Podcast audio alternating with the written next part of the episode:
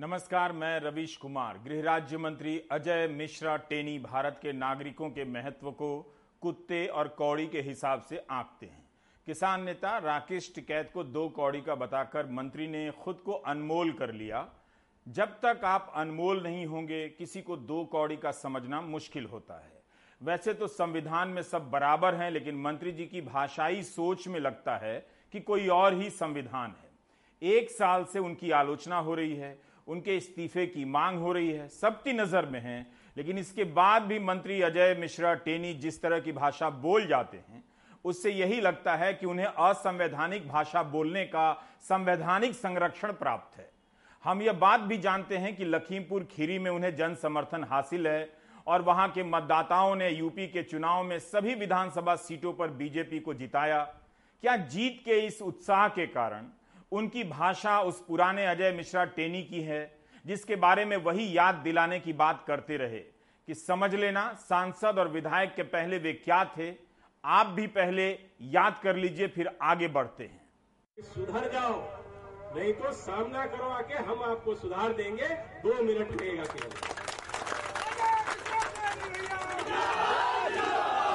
मैं केवल मंत्री नहीं हूँ, ये सांसद विधायक नहीं हूँ।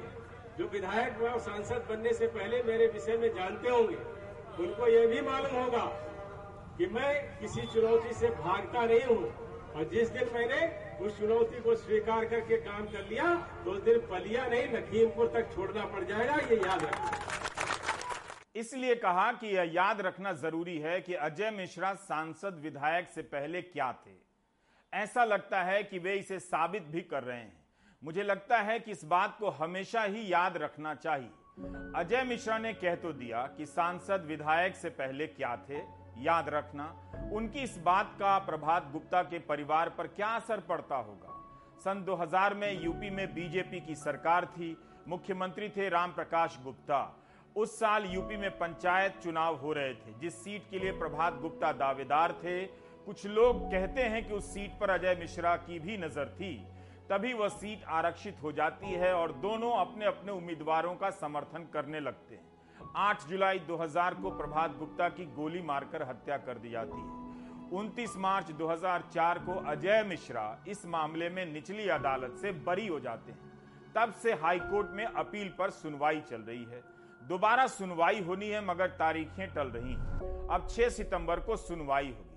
अजय मिश्रा टेनी उसी दिन राकेश टिकैत को दो कौड़ी का बताते हैं, जिस दिन लखनऊ कोर्ट में उनके मामले की सुनवाई की तारीख टल जाती है। क्या प्रभात गुप्ता के परिवार से पूछा जाए कि मंत्री जी क्या थे, या उन पत्रकारों से पूछा जाए जो मंत्री जी से सवाल करने गए थे? मंत्री जी ही याद दिलाते हैं कि क्या थे के अलावा यह भी याद रखना ज़रूरी है कि वे इस वक्त क्या हैं।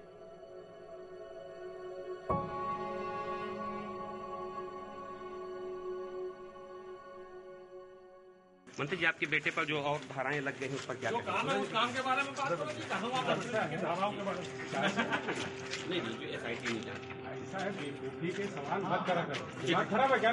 है?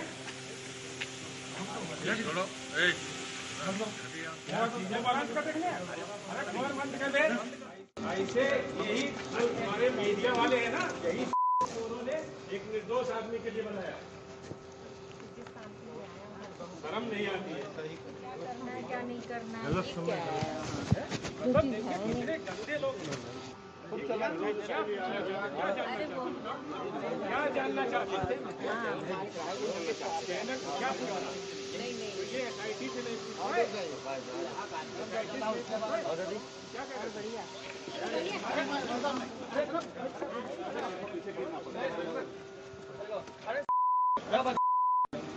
तो कुछ तो होगा कि उनके तेवरों में कमी नहीं आती। राकेश टिकैत को दो कौड़ी का बताकर उन्होंने फिर से जता दिया कि वे आज भी बहुत कुछ हैं। राकेश टिकैत को दो कौड़ी का बताने से पहले कुत्ते का प्रसंग सुनाकर उन्होंने कुत्तों की भावनाओं का अनादर किया है। अब कुत्ते तो बोल नहीं पाएँगे, लेकिन उन्हें पालने वालों को बुरा लगेगा जो बहुत प्यार से अपने घरों में कुत्ता पालते हैं। बच्चे की तरह दुलार करते हैं और गली के कुत्तों को भी बिस्किट खिलाते हैं। गर्म कपड़ों का इंतज़ाम करते हैं। अजय मिश्रा टेनी भूल गए कि उनके कैबिनेट मंत्री अमित शाह को बीएसएफ के कुत्तों ने कितनी शानदार सलामी दी। वैसे सरकारी शब्दावली में तो श्वान कहकर संबोधित किया जाता है। राष्ट्रीय श्वान शिक्षण केंद्र टेकनपुर सिर्फ़ अपने देश के पुलिस बलों को कितने आदर से फूलों की डलिया डलियाँ मित्र लेकर गृह मंत्री अमित शाह का स्वागत करने जा रहा है हैंडलर्स को प्रशिक्षित करता है। इस स्वागत से गृह मंत्री कितने पुलकित नज़र आ रहे हैं। कदमों में झुककर श्वान ने सलामी दी है। जानवर भी बखूबी निभावे है बखूबी समझे है। उसके बाद बीएसएफ के प्रशिक्षित श्वानों के हुनर का प्रदर्शन भी होता है। जिसका नज़ारा आनंद लुत्फ गृह मंत्री उठाते हैं। क्या इन श्वानों को देखकर कोई मंत्री कुत्ते का मज़ाक उड़ा सकता है? उनके ही विभाग के तहत बीएसएफ आता है। उसका यह केंद्र आता होगा, जहाँ पर कितनी मेहनत से, आतंकवाद से लेकर राहत बचाव कार्यों के लिए श्वानों को प्रशिक्षित किया जाता है। और मंत्री अजय मिश्रा टेनी कुत्तों के बारे में इस तरह की टिप्पणी करते इसी 15 अगस्त को सेना ने बजाज नाम के श्वान को सम्मानित किया। बजाज ने बारामूला में आतंकवादियों के खिलाफ ऑपरेशन में बेहद महत्वपूर्ण भूमिका निभाई थी। इन श्वानों को देखकर किसी का भी दिल पिघल जाए मन पुलकित हो जाए जैसा कि गृह मंत्री अमित शाह का हो प्रदर्शन जब भी छोटे बच्चों के सामने राजनीतिक लड़ाई दो इंसानों के बीच होती है कुत्तों के बीच नहीं होती है। कुत्ते तो बहुत प्यारे इंसान होते हैं। उनकी ही पार्टी के अनगिनत समर्थकों और नेताओं के घरों में कुत्ते पाले जाते होंगे। उन सभी को बुरा लग सकता है। लोग बहुत चाव से कुत्ता पालते हैं और उसकी देखभाल करते हैं। अजय मिश्रा के बयान पर ताली बजाने वाले भी यह बात जानते हैं। लेकिन जब मंत्री खराब चुटकुला सुना रहे होते हैं, तब हंसना पड़ता है। ताली बजाने वाले हमेशा यह बात याद रखते हैं। कहीं अगर मान लीजिए हम लखनऊ जा रहे हैं, अब लखनऊ जा रहे हैं, हम गाड़ी से बैठ के जा रहे हैं, भाई, तेज रफ्तार से गाड़ी जा रही है। हम गच्छ की तरफ़ बढ़ रहे हैं। सड़क पर कई बार होता कि कुत्ते भौंका करते हैं। सड़क के नीचे भौंकते कई बार कुत्ते गाड़ी के पीछे दौड़ने लगते हैं। तो अब वो उनका स्वभाव होता है, वो उसके लिए मैं कुछ नहीं कहूँगा, जिसका जो स्वभाव होता है, उसके अनुरूप वो व्यवहार करता है। चाहे जितने राकेट, टिकैत टिकैत, जितने आवे मैं क्योंकि मैं राकेट, टिकैत को बहुत अच्छी तरह से जानता हूँ दो कौड़ी का आदमी है। जिसका हम लोगों ने देखा है कि अपने दो बार चुनाव लड़ा तो दो बार जमानत जब्त हो गई इस तरह का व्यक्ति किसी का विरोध करता है तो उसका कोई मतलब नहीं होता, इसलिए मैं ऐसे लोगों को कभी जवाब भी नहीं देता हूँ। राकेश टिकैत ने अच्छा किया, इस बयान को तूल नहीं दिया। इतना ही कहा कि मंत्री जी का बेटा कई महीनों से जेल में है, इसलिए गुस्से में हो सकते हैं। लखीमपुर खीरी में मंत्री के बेटे आशीष मिश्रा के खिलाफ हत्या का मुकदमा चल रहा है। इस मामले में गवाहों ने खतरे की आशंकाएँ भी जताई हैं। टिकैत ने भी कहा है कि वहाँ अभियान चलाकर इनके खौफ को दूर करना होगा। अरे हम तो छोटे आदमी है भाई, वो बड़ा आदमी। हाँ हम तो छोटे ही हैं आदमी। पचास एक हज़ार आदमी लेकर गए थे, तीन दिन तक वहाँ पे उनके, वही। तो आदमी गुस्से में कुछ ना कुछ तो कहेगा। उसका लड़का एक साल से जेल में बंद है तो आदमी गुस्सा तो आवेगा हमें कोई बात पे नहीं जाना इन पे बयानों पे हम तो जो भी काम करें, वो ज़मीन पर काम करें। एक मुक्ति अभियान चलेगा लखीमपुर खीरी में, वहाँ पे दहशत है बहुत। इनकी दहशत है वहाँ पे। लोग को डराने धमकाने का काम करें। विवादित बयान देख के ही तो जो पहला मामला हुआ, वो बयान से ही तो हुआ। गलत आदमी है, वो पहले भी बयानबाजी करता रहा। अब भी बयानबाजी कर रहा तो पुलिस को रोक लगानी चाहिए उसके ऊपर। उनसे माहौल खराब हो सकता है फिर। गृह राज्य मंत्री अजय मिश्रा की यह भाषा ज़ुबान से फिसली नहीं लगती। प्रतीक श्रीवास्तव ने भारतीय जनता पार्टी युवा मोर्चा के जिलाध्यक्ष से बात की। राम पांडे ने क्रिया प्रतिक्रिया की बात कही और कहा कि अभी ऐसी और भाषा आने वाली है। केंद्रीय गृह राज्य मंत्री का इतने बड़े अहदे पे होने के बाद इस तरह की बयानबाजी। तो उसमें उन्होंने क्या गलत कहा है? उन्होंने हमको लगता है कि उन्होंने कोई ऐसा कोई गलत बयान नहीं दिया। आप अगर यहाँ पे आके, यहाँ के लोगों के लिए असब अपशब्द बोलोगे, यहाँ के लोगों के लिए अभद्र टिप्पणी करोगे तो स्वाभाविक सी बात है, ऐसे कई सारे बयान अभी और आने वाले हैं आपके लिए। भारतीय जनता पार्टी युवा मोर्चा के जिलाध्यक्ष राम पांडे क्रिया और प्रतिक्रिया का उल्लेख कर रहे हैं। क्या आप जानते हैं कि किस राज्य में क्रिया और प्रतिक्रिया का ज़िक्र हुआ था? और उसके परिणाम क्या हुए थे? थोड़ी मेहनत आप भी कीजिए। गृह राज्य मंत्री अजय मिश्रा टेनी की सफ़ाई आई है। टिकैत के बयान का हवाला दे रहे हैं, लेकिन क्या एक मंत्री की ऐसी भाषा होनी चाहिए? हमने आपको इसके पहले के दो और बयान भी सुनाए हैं। जब उन्होंने किसानों को सुधर जाने के लिए कहा और सवाल पूछने पर पत्रकारों से कहा, दिमाग खराब हो गया है क्या? लखीमपुर में टिकैत जी का कोई यहाँ पर वीडियो वायरल हुआ होगा। तो मैं तो कल ही आया था, परसों शाम को आया। तो मुझे जानकारी हुई तो मैंने कार्यकर्ताओं से यही कहा कि वो जवाब ये चाह रहे थे तो मैंने ये कहा, देखो, राकेश टिकैत जी इस स्तर के व्यक्ति नहीं हैं, जिनके विषय में ये कहा जाए कि उन्होंने जैसे बताया कि शायद लखीम आप लोगों को जानकारी होगी, शायद बताया कि लखीमपुर के लोगों का नस्ल ठीक नहीं, गुंडा, ये ऐसे शब्दों का प्रयोग शायद उन्होंने किया था। तो मैंने कहा कि भाई उनके जवाब देने को मैं उचित नहीं समझता क्योंकि मेरे स्तर की वो बात नहीं है। और दूसरी बात उन्होंने कहा था कि आपको उन्होंने गुंडा कहा, आपको ये कहा 120 के मुलजिम हैं। तो हमने कहा, देखो, जिन लोगों को जानकारी नहीं है, ऐसे बहुत सारे लोग हैं। आप लोगों में भी बहुत सारे लोगों को जानकारी इस बात की नहीं है, क्योंकि कोर्ट में केस चल रहा है। वो केस ऑलरेडी चार्जशीट फ़ाइल है।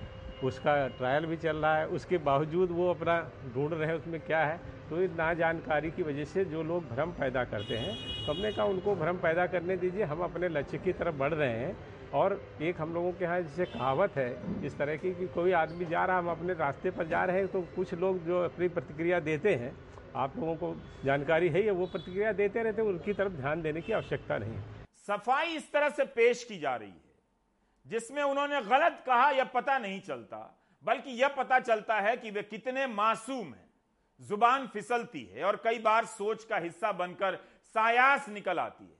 क्या यह सवाल पूछकर समय बर्बाद करना चाहिए कि अजय मिश्रा टेनी की इस भाषा पर प्रधानमंत्री कुछ बोलते क्यों नहीं? या इसकी जगह पर यह सवाल पूछना चाहिए कि बलात्कार और हत्या के दोषियों को रिहा करने पर फूल मालाओं से क्यों स्वागत किया गया? उन्हें क्यों समय से पहले माफ़ी दी गई? इस पर प्रधानमंत्री चुप कैसे रह जाते हैं? विपिन चंद्र जोशी, शैलेश भट्ट राधे श्याम शाह, बाका भाई बुहानिया केशर भाई बुहानिया जसवंत गोविंद, प्रदीप मूर्धिया, राजू भाई सोनी मितेश भट्ट और रमेश चंदाना को माला पहनाने वालों के बारे में आप सोचकर क्या करेंगे? 15 अगस्त के दिन इन्हें रिहा किया गया। जिस दिन प्रधानमंत्री देश से अपील कर रहे थे कि महिलाओं के प्रति मन से सारे बुरे ख्याल और शब्दों को निकाल दीजिए। महिलाओं को अपमानित करने वाले शब्दों से मुक्ति पाइए। लेकिन यहाँ जिस तरह से संयुक्त परिवार जुटा हुआ है, इनके स्वागत में माला पहनाने में, ज़ाहिर है समाज का एक बड़ा हिस्सा इन्हें संयुक्त परिवार का हिस्सा मानता है। तभी तो महिलाएँ इनका टीका लगा रही हैं। प्रधानमंत्री के उस दिन के भाषण का यह हिस्सा लोगों की नज़र में कम आया, मगर कोई बात नहीं, अब आ जाए तो ठीक होगा। संयुक्त परिवार की एक पूंजी सदियों से हमारी माताओं बहनों के त्याग बलिदान के कारण परिवार नाम की जो व्यवस्था विकसित हुई ये हमारी विरासत है। इस विरासत पर हम गर्व कैसे करें? हम तो वो लोग हैं जो जीव में भी शिव देखते हैं। हम वो लोग हैं जो नर में नारायण देखते हैं। हम वो लोग हैं जो नारी तो नारायणी कहते हैं। नर का नारायण और नारी को नारायणी कहने वाले हम लोग हैं, जैसा कि प्रधानमंत्री कहते हैं। लेकिन बलात्कार के दोषी को माला पहनाने वालों को क्या कहेंगे? हाउसिंग सोसाइटी के व्हाट्सएप ग्रुप में इस सवाल को पूछ कर देख लीजिए। इतना तो कर ही सकते हैं आप देश के लिए पता चल जाएगा कि देश के लिए करना कितना मुश्किल हो गया है। आज रूपरेखा वर्मा, रेवती, लॉल और सुभाषिनी अली ने सुप्रीम कोर्ट में एक याचिका दायर की और मांग की कि इस मामले की सुनवाई हो। कपिल सिब्बल इन तीनों की पैरवी कर रहे हैं। याचिकाओं में मांग की गई है कि जिन्हें रिहा किया गया है, उन्हें वापस जेल भेजा जाए। याचिकाकर्ताओं ने कहा है कि जिस समिति ने राधे श्याम और अन्य लोगों को माफ़ी दी है उसके फैसले की कॉपी सुलभता से उपलब्ध नहीं है। इसलिए अदालत आदेश की प्रति उपलब्ध कराए, जिसके आधार पर रिहाई हुई है। राधेश्याम के मामले में जो समिति बनाई गई है, उसके सदस्य एक राजनीतिक दल से हैं और मौजूदा विधायक भी। इससे लगता है कि जिस समिति ने फैसला किया, वह स्वतंत्र नहीं थी।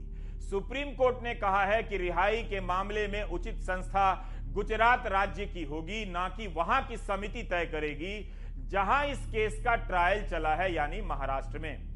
ऐसा करना अदालत के ही एक फैसले के अनुकूल नहीं है। अदालत ने इस तथ्य को नजरअंदाज कर दिया है कि महाराष्ट्र में इस केस का तबादला इसी आधार पर हुआ, क्योंकि गुजरात में सरकारी अधिकारियों ने केस को प्रभावित करने की कोशिश की। सीबीआई के प्रमुख ने भी इसी बात को 2004 में सुप्रीम कोर्ट के संज्ञान में लाया था। ऐसे हालात में जहाँ निष्पक्ष ट्रायल नहीं हो सकता था, वहाँ कैदियों की रिहाई का फैसला उस राज्य सरकार पर नहीं छोड़ा जाना चाहिए था। क्या जिस केस में सीबीआई ने जाँच की हो, उसमें केंद्र सरकार से पूछे बगैर किसी को माफ़ी देना, सेक्शन 435 का उल्लंघन नहीं है। सामूहिक बलात्कार और कई लोगों की हत्या जैसे गंभीर अपराध के मामले में क्या माफ़ी दी जानी चाहिए? माफ़ी का फैसला किस नीति के तहत हो? सजा की तारीख के आधार पर या माफ़ी मांगने की तारीख के हिसाब से? इसमें जो बहुत तकलीफ़ देने वाली और बहुत ही हमारा सिर नीचा करने वाली बात हुई वो ये कि हम आज़ादी का, के पचहत्तरवें साल का अमृत महोत्सव जिस समय मना रहे थे और जिस समय हमारे देश के मुखिया, समान प्रधानमंत्री, स्त्रियों के सम्मान के प्रति आँसू बहा रहे थे और वो कह रहे थे कि वो अपना दर्द कहाँ ले जाए, कहाँ किससे कहें। ठीक, करीब करीब ठीक उसी समय इन ग्यारह बचे लोगों को रिहा किया जा रहा था। ये ग्यारह लोग कौन थे? ये वे थे जिन्होंने न केवल किसी महिला का बलात्कार किया था, इन्होंने मिलकर सामूहिक बलात्कार किया और ये वे लोग थे जिन्होंने सिर्फ़ बलात्कार नहीं किया था, जिन्होंने कि उस लड़की के सारे परिवार को बड़ी ही निर्ममता से मार भी डाला था। उसकी बेटी को पत्थर पे पटक करके मारा था। तो यहाँ हर आरोपी बलात्कार का ही नहीं, हत्या का भी मुजरिम पाया गया था।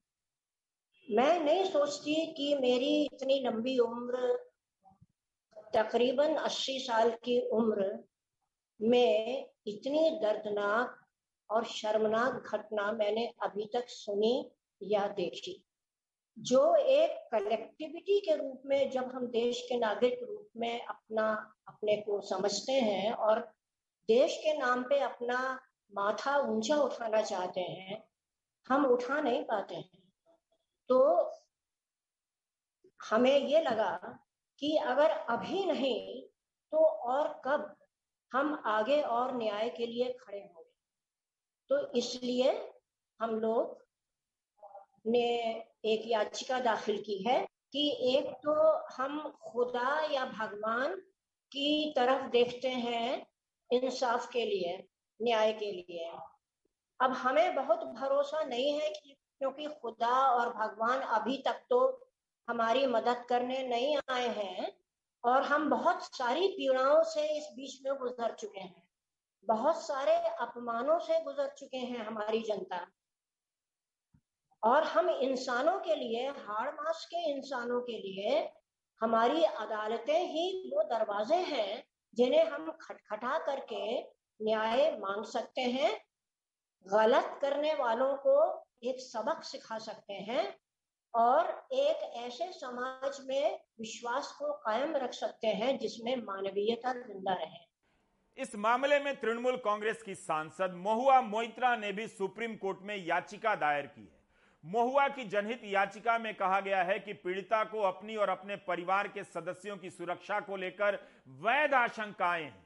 यह रिहाई पूरी तरह से सामाजिक या मानवीय न्याय को मज़बूत करने में विफल रही है और राज्य की निर्देशित विवेकाधीन शक्ति का एक वैध अभ्यास नहीं है।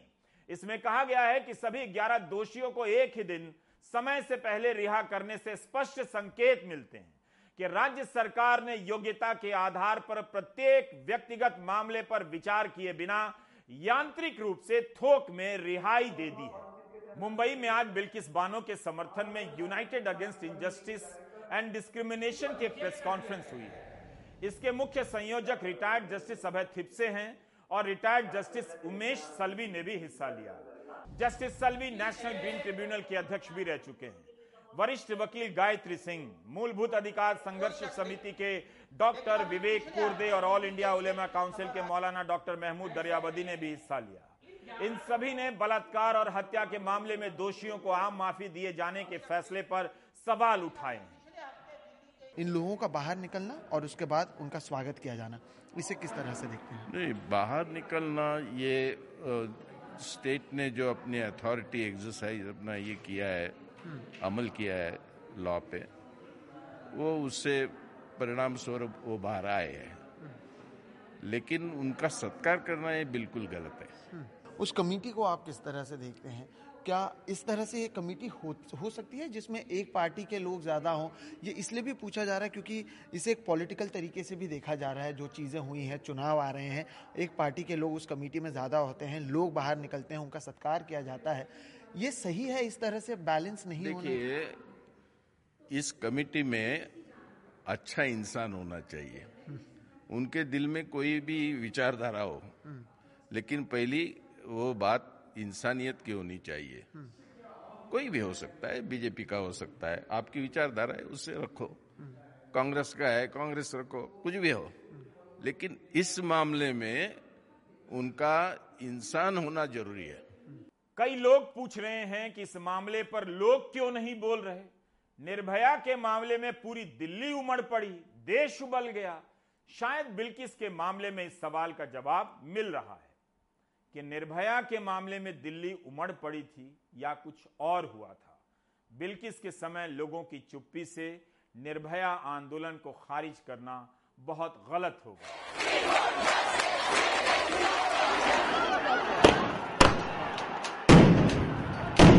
तब की जनता सही थी, जो रायसीना हिल्स तक पहुँच गई।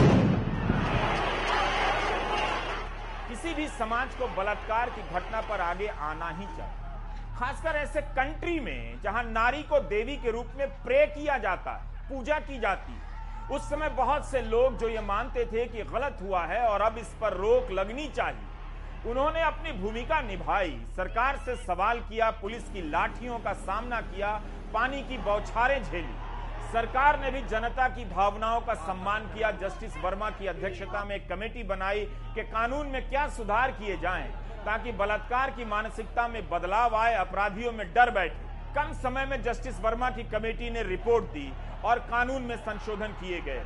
इस प्रक्रिया में बेशक खामियाँ होंगी, लेकिन आप रायसीना हिल्स तक पहुंचकर प्रदर्शन करने वाले समाज के आंदोलन को नकार नहीं सकते। उन्होंने बलात्कार के मामलों में पीड़िता की मदद के लिए निर्भया फंड हासिल किया। इसके बाद कितनी ही महिलाएँ आगे आई और उन्होंने मुकदमा दायर किया। सामाजिक लज्जा का फर्जी बंधन टूट गया। एक उम्मीद पैदा हुई कि ऐसे मामलों में कार्रवाई हो सकती है।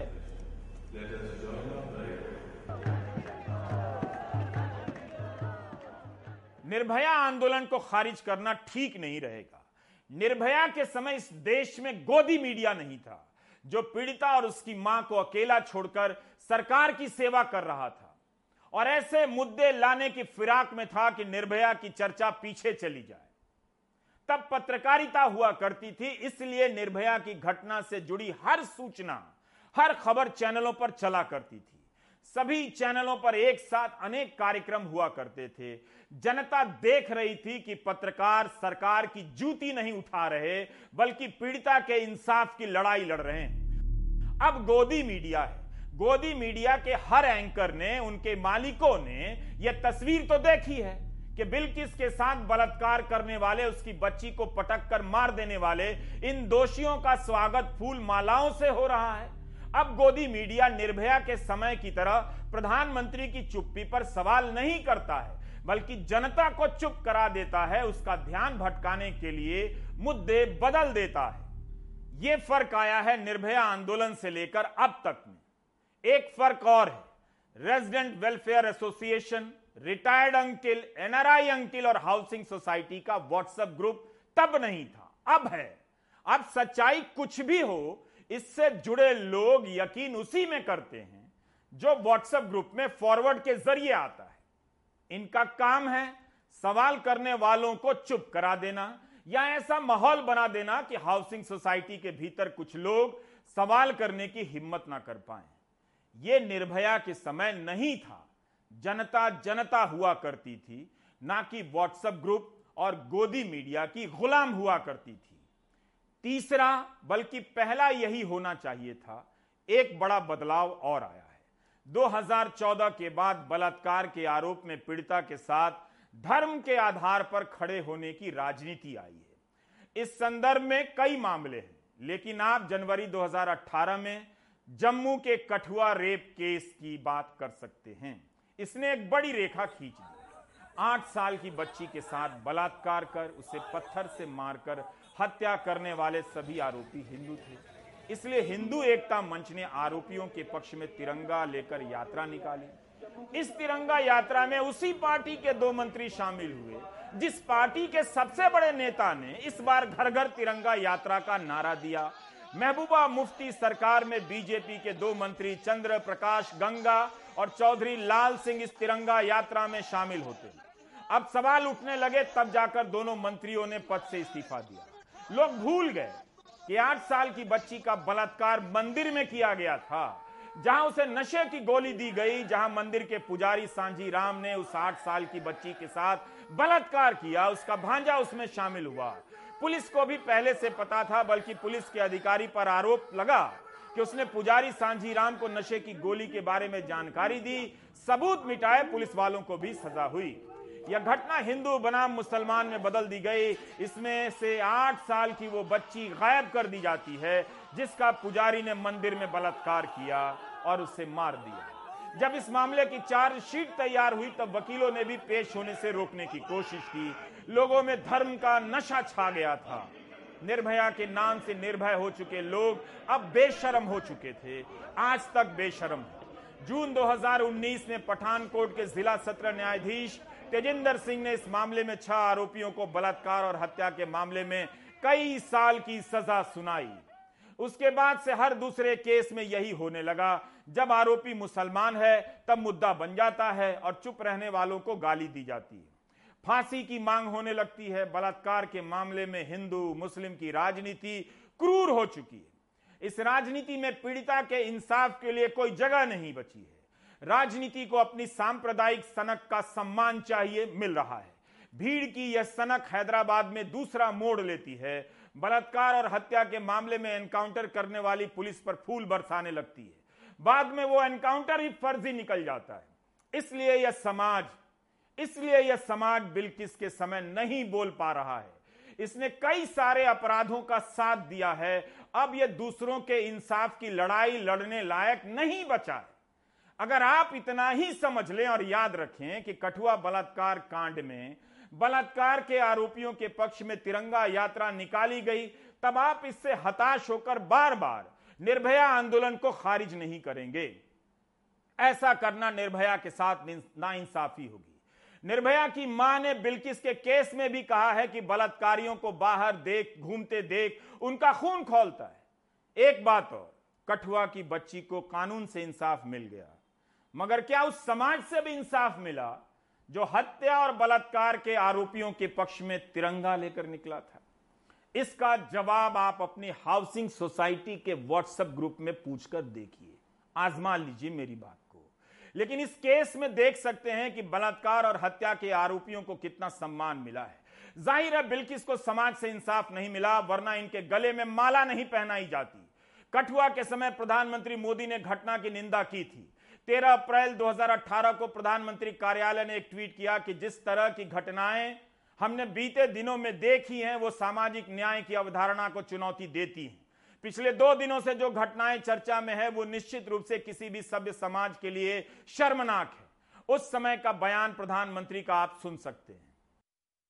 लेकिन जिस तरह की घटनाएँ हमने बीते दिनों में देखी है, वो सामाजिक न्याय की अवधारणा को चुनौती देती है। पिछले दो दिन से जो घटनाएँ चर्चा में हैं, वो निश्चित रूप से किसी भी सभ्य समाज के लिए शोभा नहीं देती है। ये शर्मनाक है। हमारे स्वतंत्रता सेनानियों ने, जिन्होंने अपनी ज़िंदगी इस देश के भविष्य के लिए बलिदान कर दी, ये उनके बलिदान का अपमान है। एक समाज के रूप में, एक देश के रूप में हम सब इसके लिए शर्मसार है।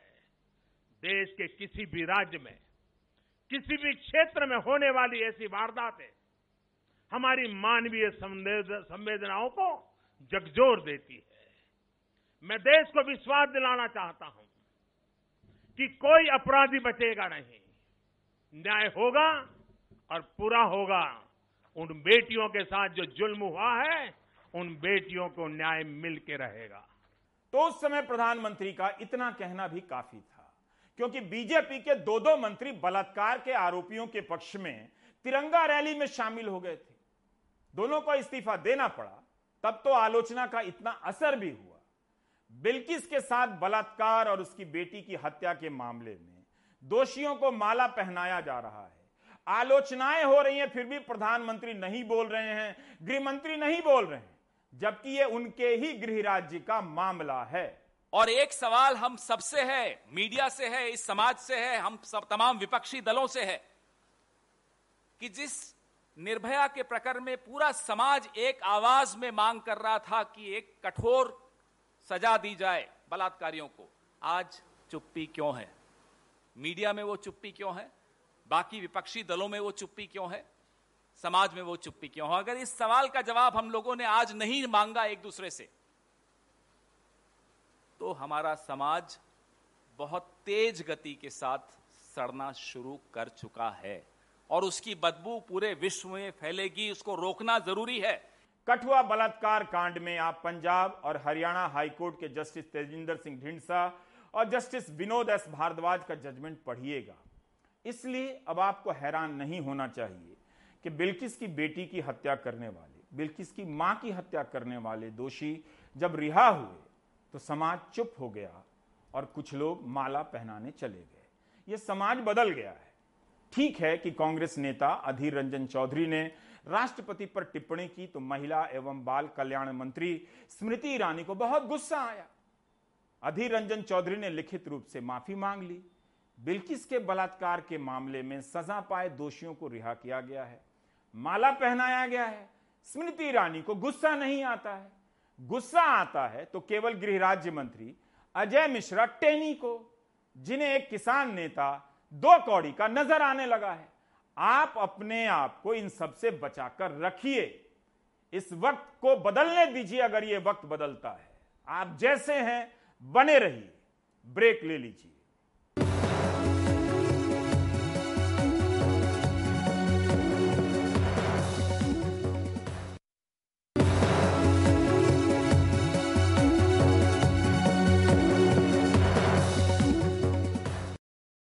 दिल्ली सरकार के आबकारी नीति के मामले में चल रही सीबीआई जाँच के बाद दिल्ली के आबकारी आयुक्त और उपायुक्त को गृह मंत्रालय ने सस्पेंड कर दिया है। वहीं आबकारी नीति में कथित अनियमितता के आरोपों की जाँच अब मनीष सिसोदिया से लेकर कर्नाटक मुख्यमंत्री की बेटी पर भी आ रही है। देखिए रविश रंजन शुक्ला की एक रिपोर्ट। दिल्ली में आबकारी नीति में कथित गड़बड़ी को लेकर अब तक 11 अधिकारियों पर जाँच चल रही है। इन लोगों के खिलाफ लुकआउट नोटिस भी जारी किया गया है। हालाँकि आम आदमी पार्टी का लगातार ये कहना है कि आबकारी नीति में कहीं कोई गड़बड़ी नहीं है, और ये अब तक की सबसे अच्छी नीति है। इनकी मंशा एक्चुअली घोटाले पे बात करना है ही नहीं। इसमें कुछ नहीं है। कभी कहते हैं जी, आठ हज़ार करोड़ का घोटाला हो गया, कभी कहते हैं ग्यारह सौ करोड़ का घोटाला हो गया, कभी कहते हैं एक सौ चवालीस करोड़ का घोटाला हो गया, कभी कहते हैं तीस करोड़ का घोटाला हो गया। अभी एफआईआर की तो बोले दो कंपनियों के बीच में एक करोड़ का लेन देन हुआ वही घोटाला है। तो मेरा कहना है ये सब इधर उधर की बातें सोमवार को सांसद प्रवेश वर्मा ने तेलंगाना मुख्यमंत्री की बेटी कविता पर भी कथित शराब माफियाओं से मिले होने का आरोप लगाया था। सबके तार दिल्ली के मुख्यमंत्री उप मुख्यमंत्री से जुड़े हुए हैं दिल्ली की शराब पॉलिसी से जुड़े हुए हैं। अब उसमें जो जो लोग इन्वॉल्व थे चाहे वो किसी भी राज्य के थे किसी भी पॉलिटिकल फैमिली के थे या कहीं के भी कोई भी शराब माफिया थे जितने भी लोग उसमें डायरेक्टली इनडायरेक्टली ट्रांजेक्शन्स में इन्वॉल्व थे मीटिंग में इन्वॉल्व थे सारे पैसे को ट्रांसफ़र करने में इन्वॉल्व थे तो वो चाहे कोई भी वो नहीं बच पाएँगे। Honourable KCR garu CM KCR हमेशा से बीजेपी की पॉलिसी के खिलाफ बोलते आए हैं। हम सबको लगता है कि सीएम ने बीजेपी पर जो आरोप लगाए हैं, उससे परेशान होकर बीजेपी हमारे परिवार की छवि खराब कर रही है। मैं सबसे ये कहना चाहती हूँ कि हम सभी योद्धा हैं और हमने तेलंगाना के लिए लड़ाई लड़ी है। हम प्रदेश के लिए और प्रदेश के लोगों के लिए सड़कों पर उतरे थे। अगर आज ये आरोप लगाकर हमें नीचा दिखाना चाहते हैं, इससे आपको कुछ नहीं मिलने वाला। We fought for Telangana. लेकिन इस मुद्दे पर मंगलवार को प्रवेश वर्मा सवालों से बचते नज़र आए। उन सवालों का बीजेपी नेता सुधांशु त्रिवेदी ने गोलमोल जवाब दिया। जिस प्रकार के आरोप है उनके बारे में एजेंसी सक्षम है ये तथ्य की गहराई तक पहुँचने के लिए। लेकिन मंगलवार को बीजेपी ने नए सिरे से आबकारी नीति पर कुछ नए सवाल खड़े किए। मसलन बड़ी कंपनियों को कैसे शराब के वितरण उत्पादन और बेचने का लाइसेंस मिला? एलवन का कमीशन दो फ़ीसदी से बढ़ाकर बारह फ़ीसदी क्यों किया गया? दिल्ली में शराब जब ज़्यादा बिकी तो फिर टैक्स से होने वाली आय घटी क्यों? जो पुरानी पॉलिसी में एक साल में दस हज़ार, सात हज़ार आठ सौ करोड़ की शराब एक साल में बिकती थी, इन्होंने सात महीने में दस हज़ार करोड़ की शराब बिकी है दिल्ली में, सात महीने में। तो सरकार को पिछले साल की तुलना से एक्साइज में कितना लॉस हुआ है और आपको रेवेन्यू में कितना लॉस हुआ है, इस बात का मनीष सिसोदिया उत्तर दे दें, क्योंकि शराब तो ज़्यादा बिक रही है, शराब कम नहीं बिक रही। मगर सरकार को जितना रेवेन्यू आना चाहिए था, जितना पैसा आना चाहिए था, वो नहीं आ रहा तो वो पैसा कहाँ जा रहा है, इस बात का जवाब दें। मुद्दा शराब नीति नहीं है, मुद्दा है केजरीवाल की बढ़ती हुई लोकप्रियता।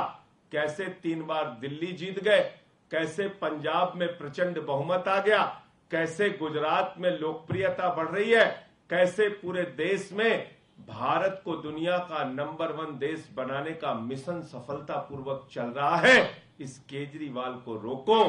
मोदी जी की कोशिश ये है। इन सब राजनीतिक घमासान के बीच दिल्ली लिकर एसोसिएशन ने भी अदालत में नई आबकारी नीति को चुनौती दे रखी है। खैर, सरकार इस नीति को सबसे बेहतर और विपक्ष इसे अब तक की सबसे खराब नीति बता रहा है। खुद दिल्ली सरकार के चीफ सेक्रेटरी ने अपनी रिपोर्ट में लिखा है कि नई आबकारी नीति में टेंडर और रिज़र्व एनुअल फ़ीस में जो संशोधन किए गए, उसकी मंजूरी ना तो कैबिनेट से ली गई और ना ही उपराज्यपाल कार्यालय से। इसी के चलते लग ये रहा है कि ये मामला अब राजनीतिक आरोप प्रत्यारोप से आगे बढ़कर नीतिगत खामियों की ओर भी इशारा कर रहा है। दिल्ली से रवीश रंजन शुक्ला एनडीटीवी इंडिया। आप देख रहे थे प्राइम टाइम नमस्कार।